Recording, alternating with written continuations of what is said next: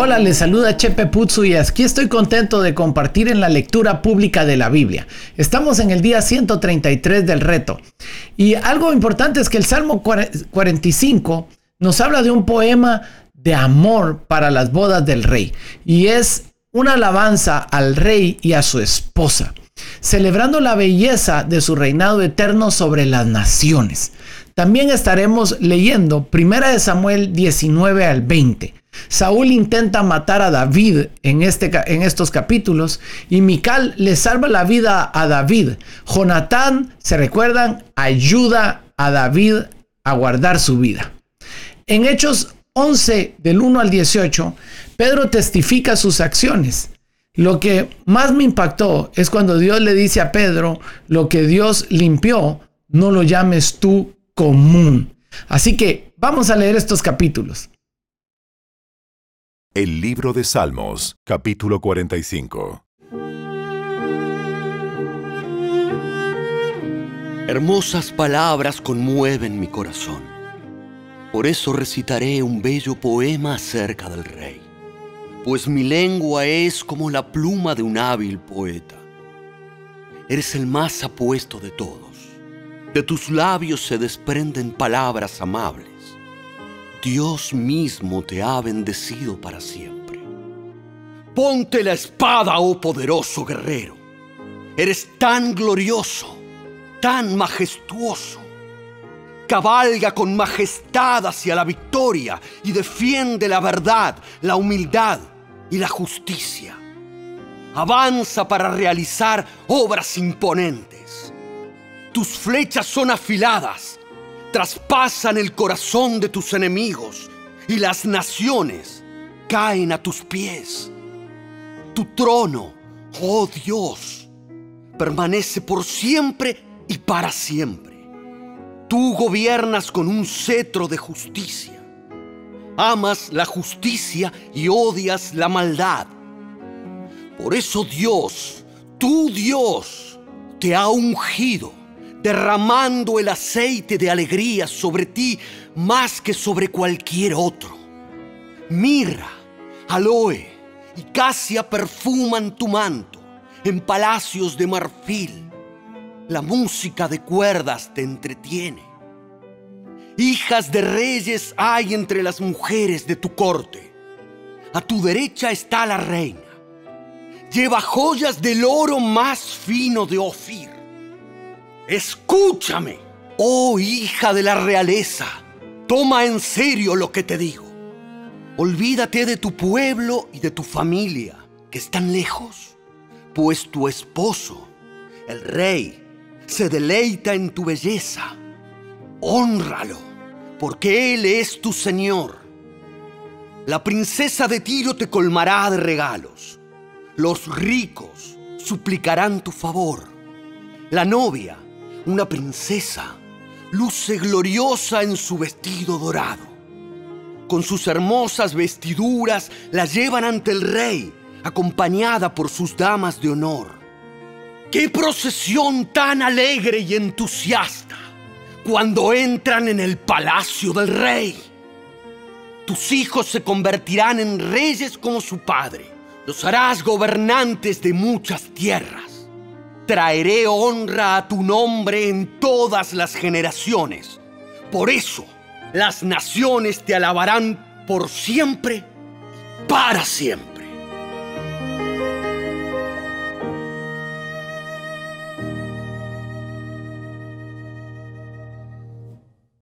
El primer libro de Samuel, capítulo 19. Saúl les dijo a sus siervos y a su hijo Jonatán que asesinaran a David. Pero Jonatán, debido a su profundo cariño por David, le contó acerca de los planes de su padre. Mañana por la mañana deberás encontrar un lugar donde esconderte en el campo. Yo le pediré a mi padre que vaya allí conmigo y le hablaré de ti. Luego te informaré todo lo que pueda averiguar. A la mañana siguiente, Jonatán habló con su padre acerca de David, diciéndole muchas cosas buenas de él. El rey no debe pecar contra su siervo David. Él nunca ha hecho nada para dañarte. Siempre te ha ayudado en todo lo que ha podido. ¿Te has olvidado de aquella vez cuando arriesgó su vida para matar al gigante filisteo y de cómo el Señor le dio como resultado una gran victoria a Israel? Ciertamente estabas muy contento en aquel entonces. ¿Por qué habrías de matar a un hombre inocente como David? No hay ningún motivo en absoluto. Así que Saúl escuchó a Jonatán y juró. Tan cierto como que el Señor vive. David no será muerto. Después, Jonatán llamó a David y le contó lo que había sucedido. Luego lo llevó ante Saúl y David sirvió en la corte igual que antes. Entonces la guerra se desató nuevamente y David dirigió a sus tropas contra los filisteos. Los atacó con tanta furia que todos huyeron. Pero cierto día, cuando Saúl estaba sentado en su casa con una lanza en la mano, de repente el espíritu atormentador de parte del Señor vino sobre él como antes. Mientras David tocaba el arpa, Saúl le arrojó su lanza, pero David la esquivó y dejando la lanza clavada en la pared, huyó y escapó en medio de la noche. Entonces Saúl mandó tropas para que vigilaran la casa de David. Se les dio la orden de que mataran a David cuando saliera a la mañana siguiente, pero Mical, la esposa de David, le advirtió. Si no te escapas esta noche, te matarán por la mañana. Así que ella lo ayudó a salir por una ventana y él huyó y escapó. Luego ella tomó un ídolo y lo puso en la cama de su esposo. Lo cubrió con mantas y puso un cojín de pelo de cabra sobre la cabeza.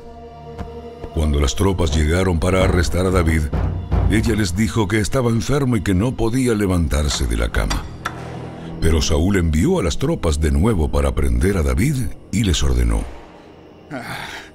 ¡Tráiganmelo con cama y todo! ¡Para que lo mate!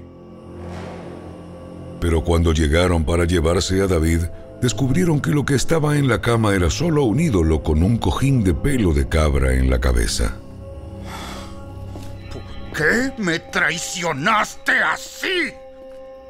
¿Eh? Y dejaste escapar a mi enemigo. Tuve que hacerlo. Me amenazó con matarme si no lo ayudaba. Así que David escapó y fue a Ramá para ver a Samuel y le contó todo lo que Saúl le había hecho. Entonces Samuel llevó a David a vivir con él en Nayot. Cuando Saúl se enteró de que David estaba en Nayot de Ramá, envió tropas para capturarlo.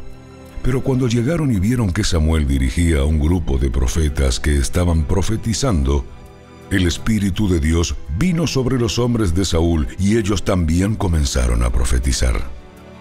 Cuando Saúl se enteró de lo que había pasado, envió a otras tropas, pero ellos también profetizaron. Lo mismo sucedió por tercera vez. Finalmente, Saúl mismo fue a Ramá y llegó al gran pozo en Secú. ¿Dónde están Samuel y David? Uh, están en Nayot de Ramá. Pero camino a Nayot de Ramá, el Espíritu de Dios vino incluso sobre Saúl, y él también comenzó a profetizar por todo el camino hasta Nayot. Se quitó la ropa a tirones y quedó desnudo acostado sobre el suelo todo el día y toda la noche, profetizando en presencia de Samuel. La gente que lo vio exclamó, ¿Qué? ¿Hasta Saúl es profeta? ¿Saúl es profeta?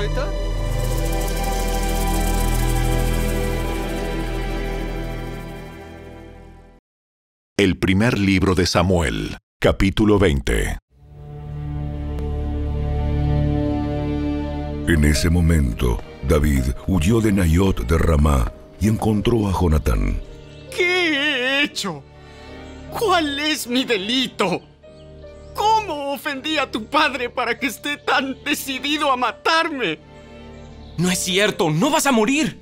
Mi padre siempre me cuenta todo lo que piensa hacer, aun las cosas más pequeñas. Sé que mi padre no me ocultaría algo como esto. Sencillamente, no es cierto. Entonces David hizo un juramento delante de Jonatán y le dijo, Tu padre sabe perfectamente bien acerca de nuestra amistad. Por lo tanto, se dijo a sí mismo, no le diré nada a Jonatán, ¿para qué lastimarlo? Pero te juro que estoy a solo un paso de la muerte. Te lo juro por el Señor y por tu propia alma. Dime cómo puedo ayudarte. Mañana celebraremos el Festival de Luna Nueva. Siempre he comido con el rey en esa ocasión.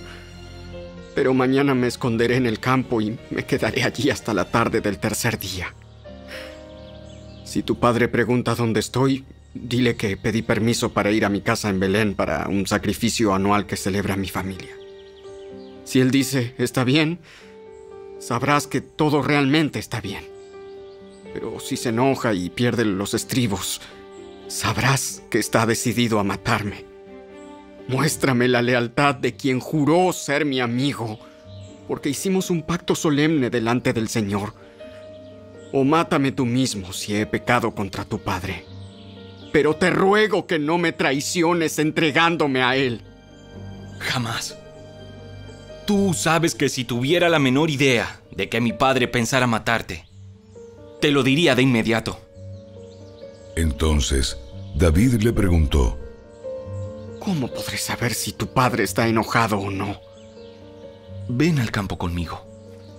Entonces salieron juntos al campo y Jonatán le dijo a David, Te prometo por el Señor, Dios de Israel, que para mañana a esta hora, o a más tardar pasado mañana, hablaré con mi padre e inmediatamente te haré saber qué piensa acerca de ti. Si él habla bien de ti, te lo haré saber.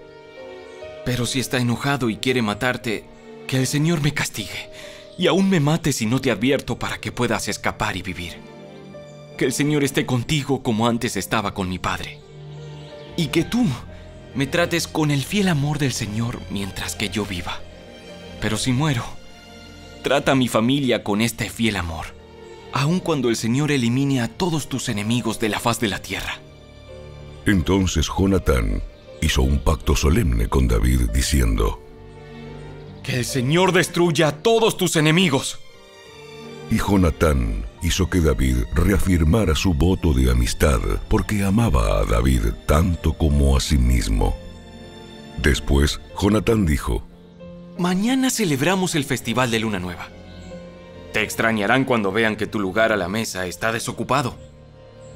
Pasado mañana, al atardecer, ve al lugar donde antes te escondiste y espera allí, junto al montón de piedras.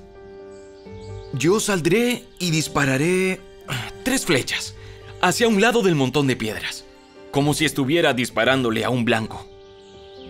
Enseguida, enviaré a un niño para que me traiga las flechas.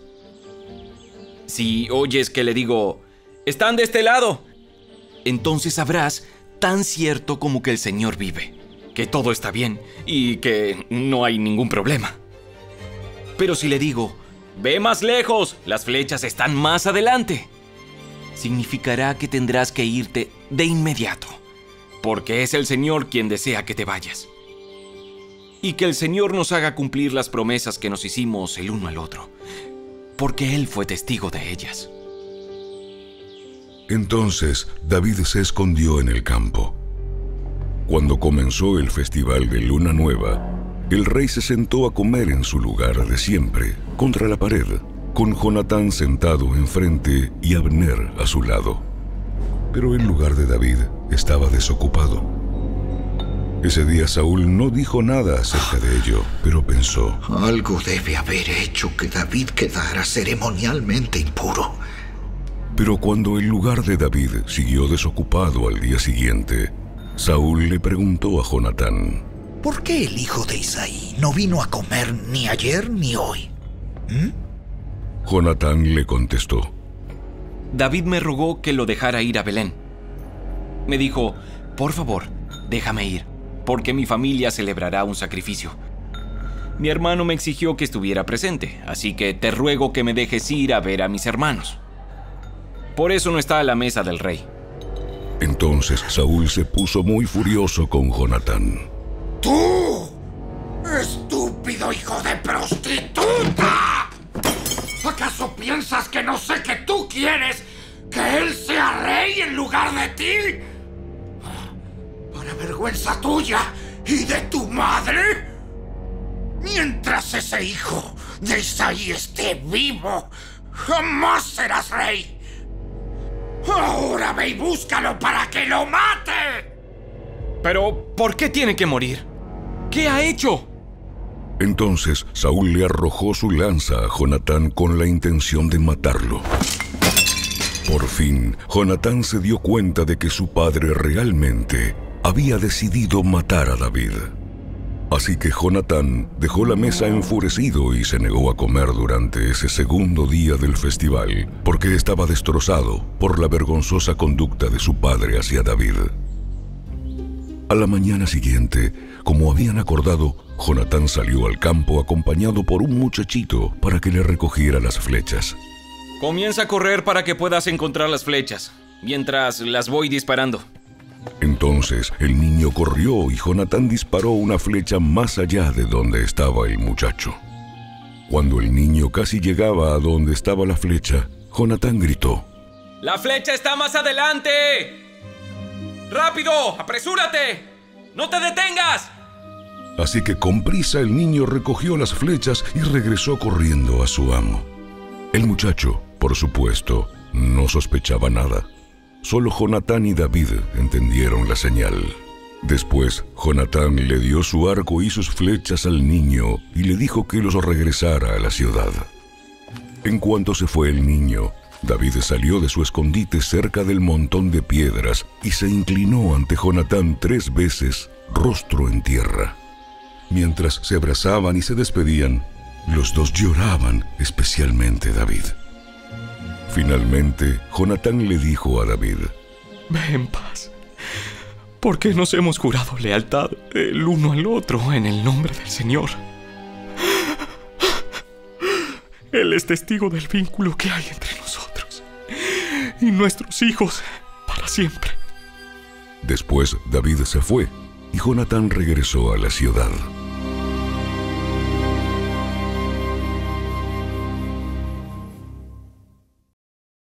Los Hechos de los Apóstoles, capítulo 11.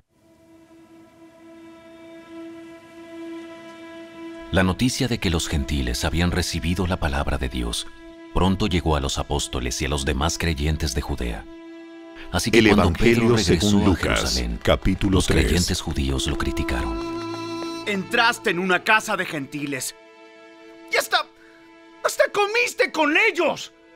Entonces Pedro les contó todo tal como había sucedido. Yo estaba en la ciudad de Jope y mientras oraba, caí en un estado de éxtasis y tuve una visión. Algo parecido a una sábana grande descendía por sus cuatro puntas desde el cielo y bajó justo hasta donde yo estaba. Cuando me fijé en el contenido de la sábana, vi toda clase de animales domésticos y salvajes, reptiles y aves. Y oí una voz que decía, Levántate, Pedro, mátalos y come de ellos. No, señor, respondí. Jamás he comido algo que nuestras leyes judías declaren impuro o inmundo. Pero la voz del cielo habló de nuevo. No llames a algo impuro si Dios lo ha hecho limpio. Eso sucedió tres veces antes de que la sábana, con todo lo que había dentro, fuera subida al cielo otra vez. En ese preciso momento, tres hombres que habían sido enviados desde Cesarea llegaron a la casa donde estábamos hospedados. El Espíritu Santo me dijo que los acompañara y que no me preocupara que fueran gentiles. Estos seis hermanos aquí presentes me acompañaron y pronto entramos en la casa del hombre que había mandado a buscarnos. Él nos contó cómo un ángel se le había aparecido en su casa y le había dicho, envía mensajeros a Jope y manda a llamar a un hombre llamado Simón Pedro. Él te dirá cómo tú y todos los de tu casa pueden ser salvos. Cuando comencé a hablar, el Espíritu Santo descendió sobre ellos tal como descendió sobre nosotros al principio. Entonces pensé en las palabras del Señor cuando dijo, Juan bautizó con agua, pero ustedes serán bautizados con el Espíritu Santo. Y como Dios les dio a esos gentiles el mismo don que nos dio a nosotros cuando creímos en el Señor Jesucristo, ¿quién era yo para estorbar a Dios? Cuando los demás oyeron esto, dejaron de oponerse y comenzaron a alabar a Dios. Dijeron, Podemos ver que Dios también les ha dado a los gentiles el privilegio de arrepentirse de sus pecados y de recibir vida eterna.